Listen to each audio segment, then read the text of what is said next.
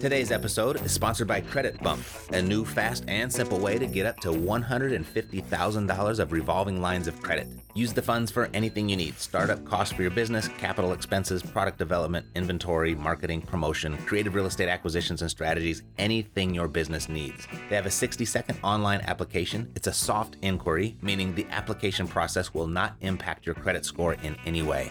There are no upfront fees Interest rates are as low as 0% for the first 12 to 18 months. If you opt in for their credit consulting, you'll learn how to extend your 0% interest rates far and beyond that, build corporate credit, and so much more. The approval is based on your credit score and your stated income. And if you're pre approved and you don't receive at least $50,000 in funding, you don't pay a cent in fees. Through their service, I've helped members of my Epic community receive more than $13 million of funding in the last six months. They've got top notch customer service. Credit Bump has an A plus rating with the Better Business Bureau. In short, you're in great hands and you've got nothing to lose. Go to creditbump.com. Creditbump.com. That's creditbump.com. This is Stereo Media. It ain't what you don't know that gets you into trouble. It's what you know for sure that just ain't so. You don't have a money problem, you have an idea problem. Welcome to the final frontier, where the average person has a legitimate shot at creating Epic wealth. your host, Matt Theriault. Ah! Hello, and welcome to the Creating Epic Wealth Show, the revolutionary new money show disguised as a real estate show. As real estate, it's the final frontier where the average person has a legitimate shot at creating epic wealth. You really just don't have a chance at any sort of financial freedom unless you incorporate real estate into your financial plan. And if you just don't have the time to do it, nor the desire to take on all of that heavy lifting, then this is just the show for you. So glad you found us.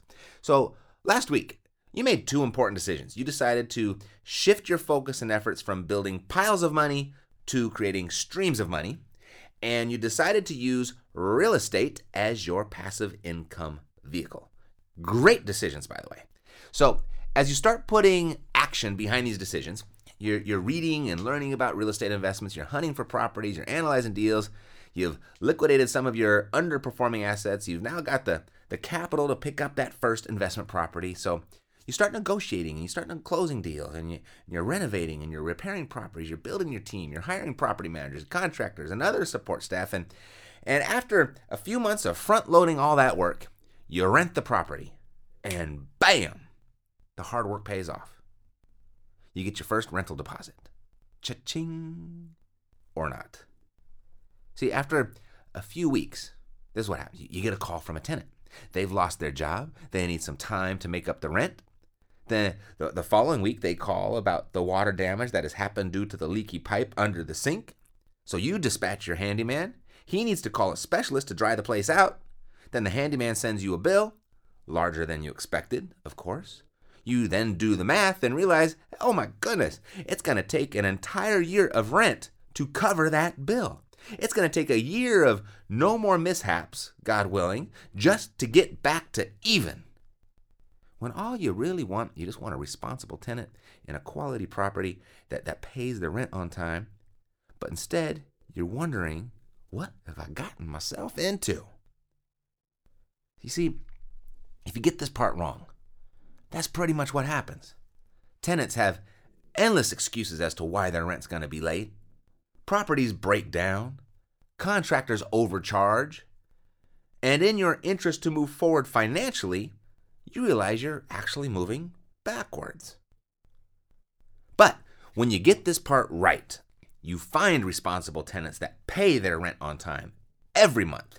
You find low maintenance properties and and you work with competent licensed contractors that care for your business as much as they do their own. And your dreams of passive income start to become a reality.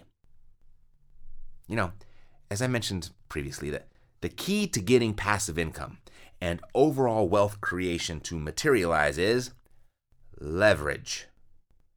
Leverage. Leverage is the rocket fuel that's going to make your journey to financial freedom not only exponentially faster, but significantly easier. Now, when most people hear the word leverage, the first thing that they think of is the leveraging of someone else's money. You know, in, in most instances, a, a mortgage via a bank. The typical scenario is you invest 20% of your own money and the bank provides the rest, 80%. And there's a five to one ratio of other people's money to your money. And, and I'll show you how, how this rocket, how this, uh, how this works. And it's, um, how rocket fuels, uh, or boosts your, your wealth creation, how it is rocket fuel for your wealth creation. And, and I'll use my client Jerry's investment from a few years ago in Birmingham, Alabama. He paid $126,000 for a really nice three bed, two bath property, 126 grand in. He put 20% down. The bank brought in the rest. And uh, since his purchase, the property has appreciated 19%. Birmingham is a booming market over the last few years, and it's appreciated 19% is and is now valued right at 150 grand, giving him a gain of $24,000 in equity.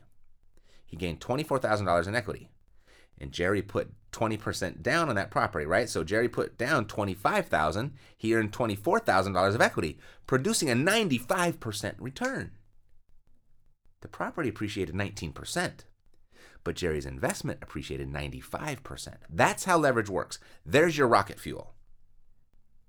And, and, I'll, and I'll share with you how this fuel boosts your real estate investments in ways it can't with your other investment options. So, for, for example, after hours of research, I found an article on the Wall Street Journal in the Wall Street Journal, dated back September 30th, uh, 1996, and it's comparing the annual, uh, the the average annual rate of return of stocks versus other investments, and there are you know countless other articles and studies out there that you could refer to but but I chose this particular one because it represents the longest period of time that I could find of any other study. So it's from 1926 to 1992. The study spans 66 years, and and you can see, uh, if you could see what I'm seeing right now, but you can't. But the headline reads: Dow Industrials have been a wise investment decision. Dow Industrials have been a wise investment decision, and in the article, it's slanted toward leading the reader to believe that had they just invested in the Dow Industrials, the small stocks of the Dow Industrials, and, and just kind of left their money there, over that period, they would have received an average annual rate of return of 12.5%. 12.5%, more than any other option in the article.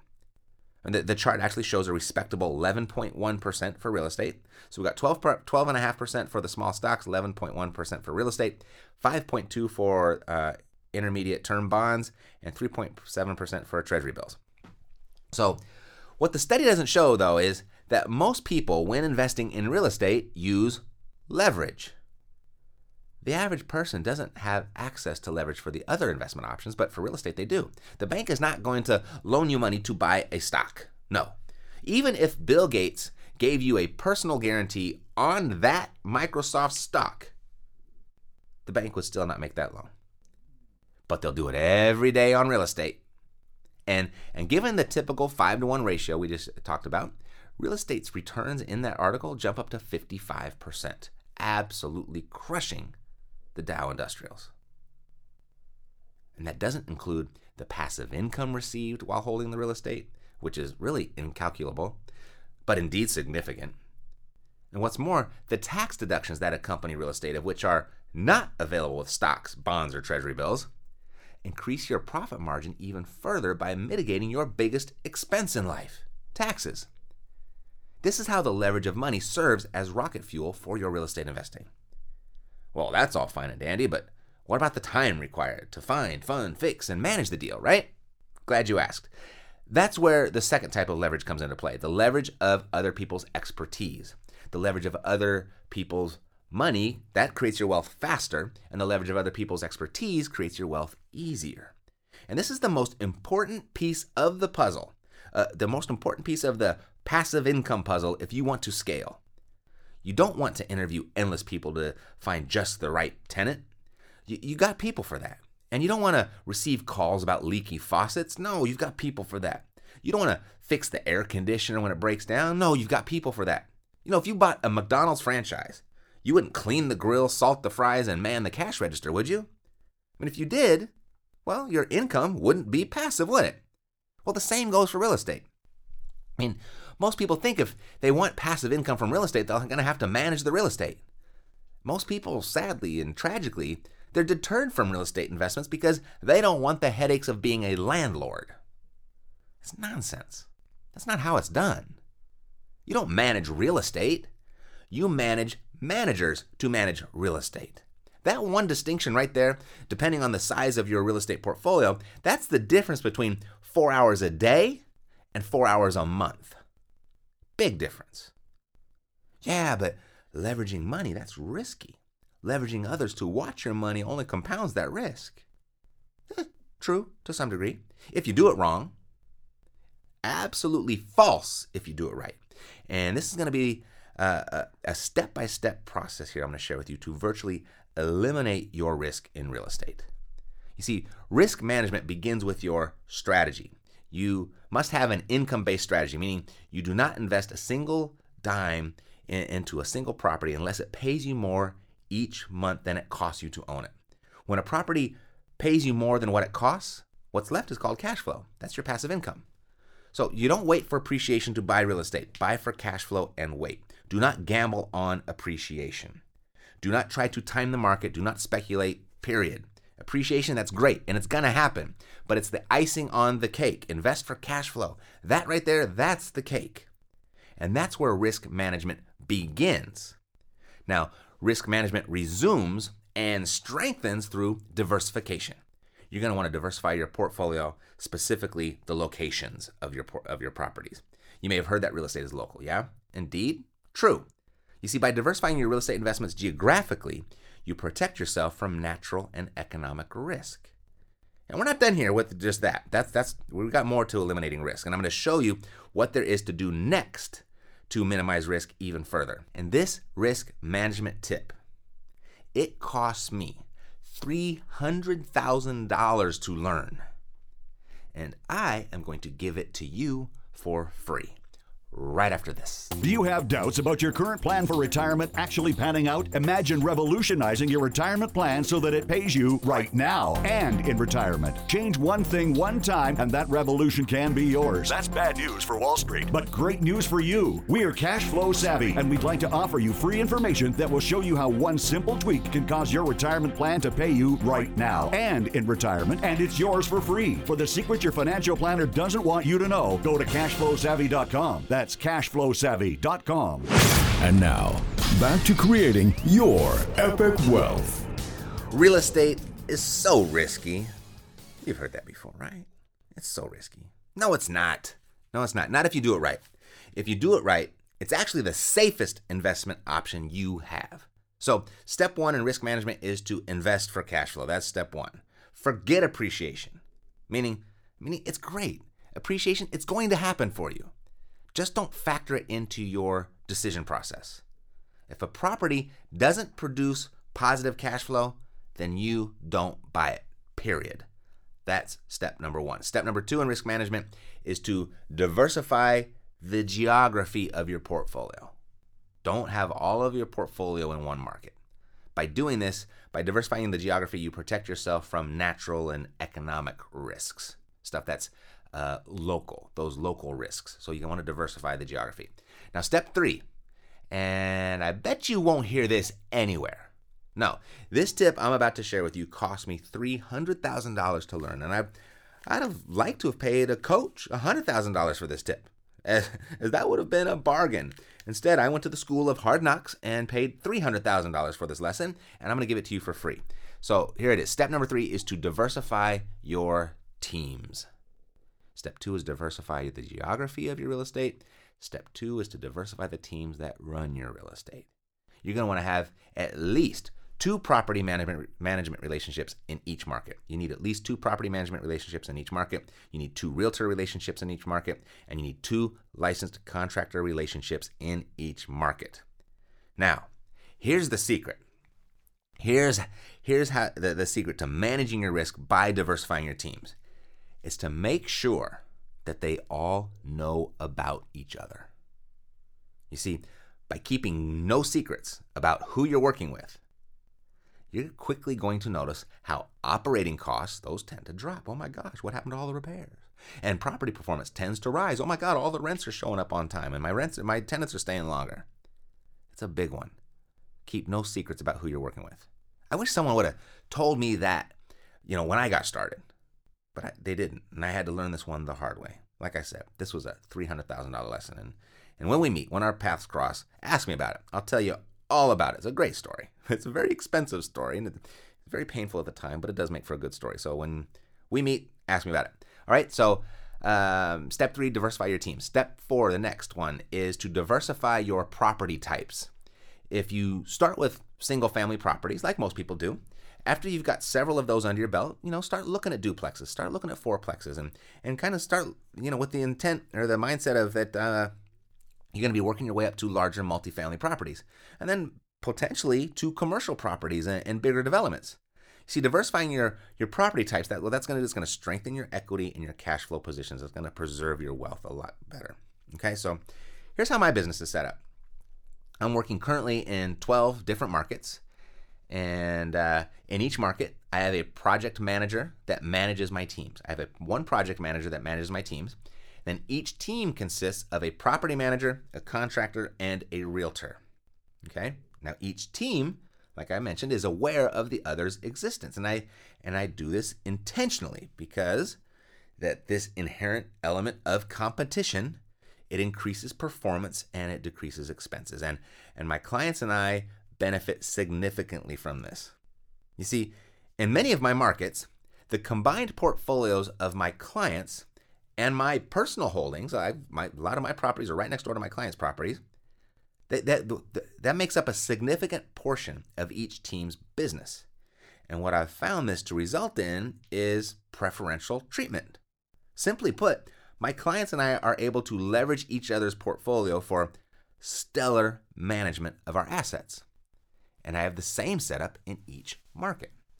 And the people that work with us, they benefit from our relationships and, and the sheer volume of business that we represent to each team member.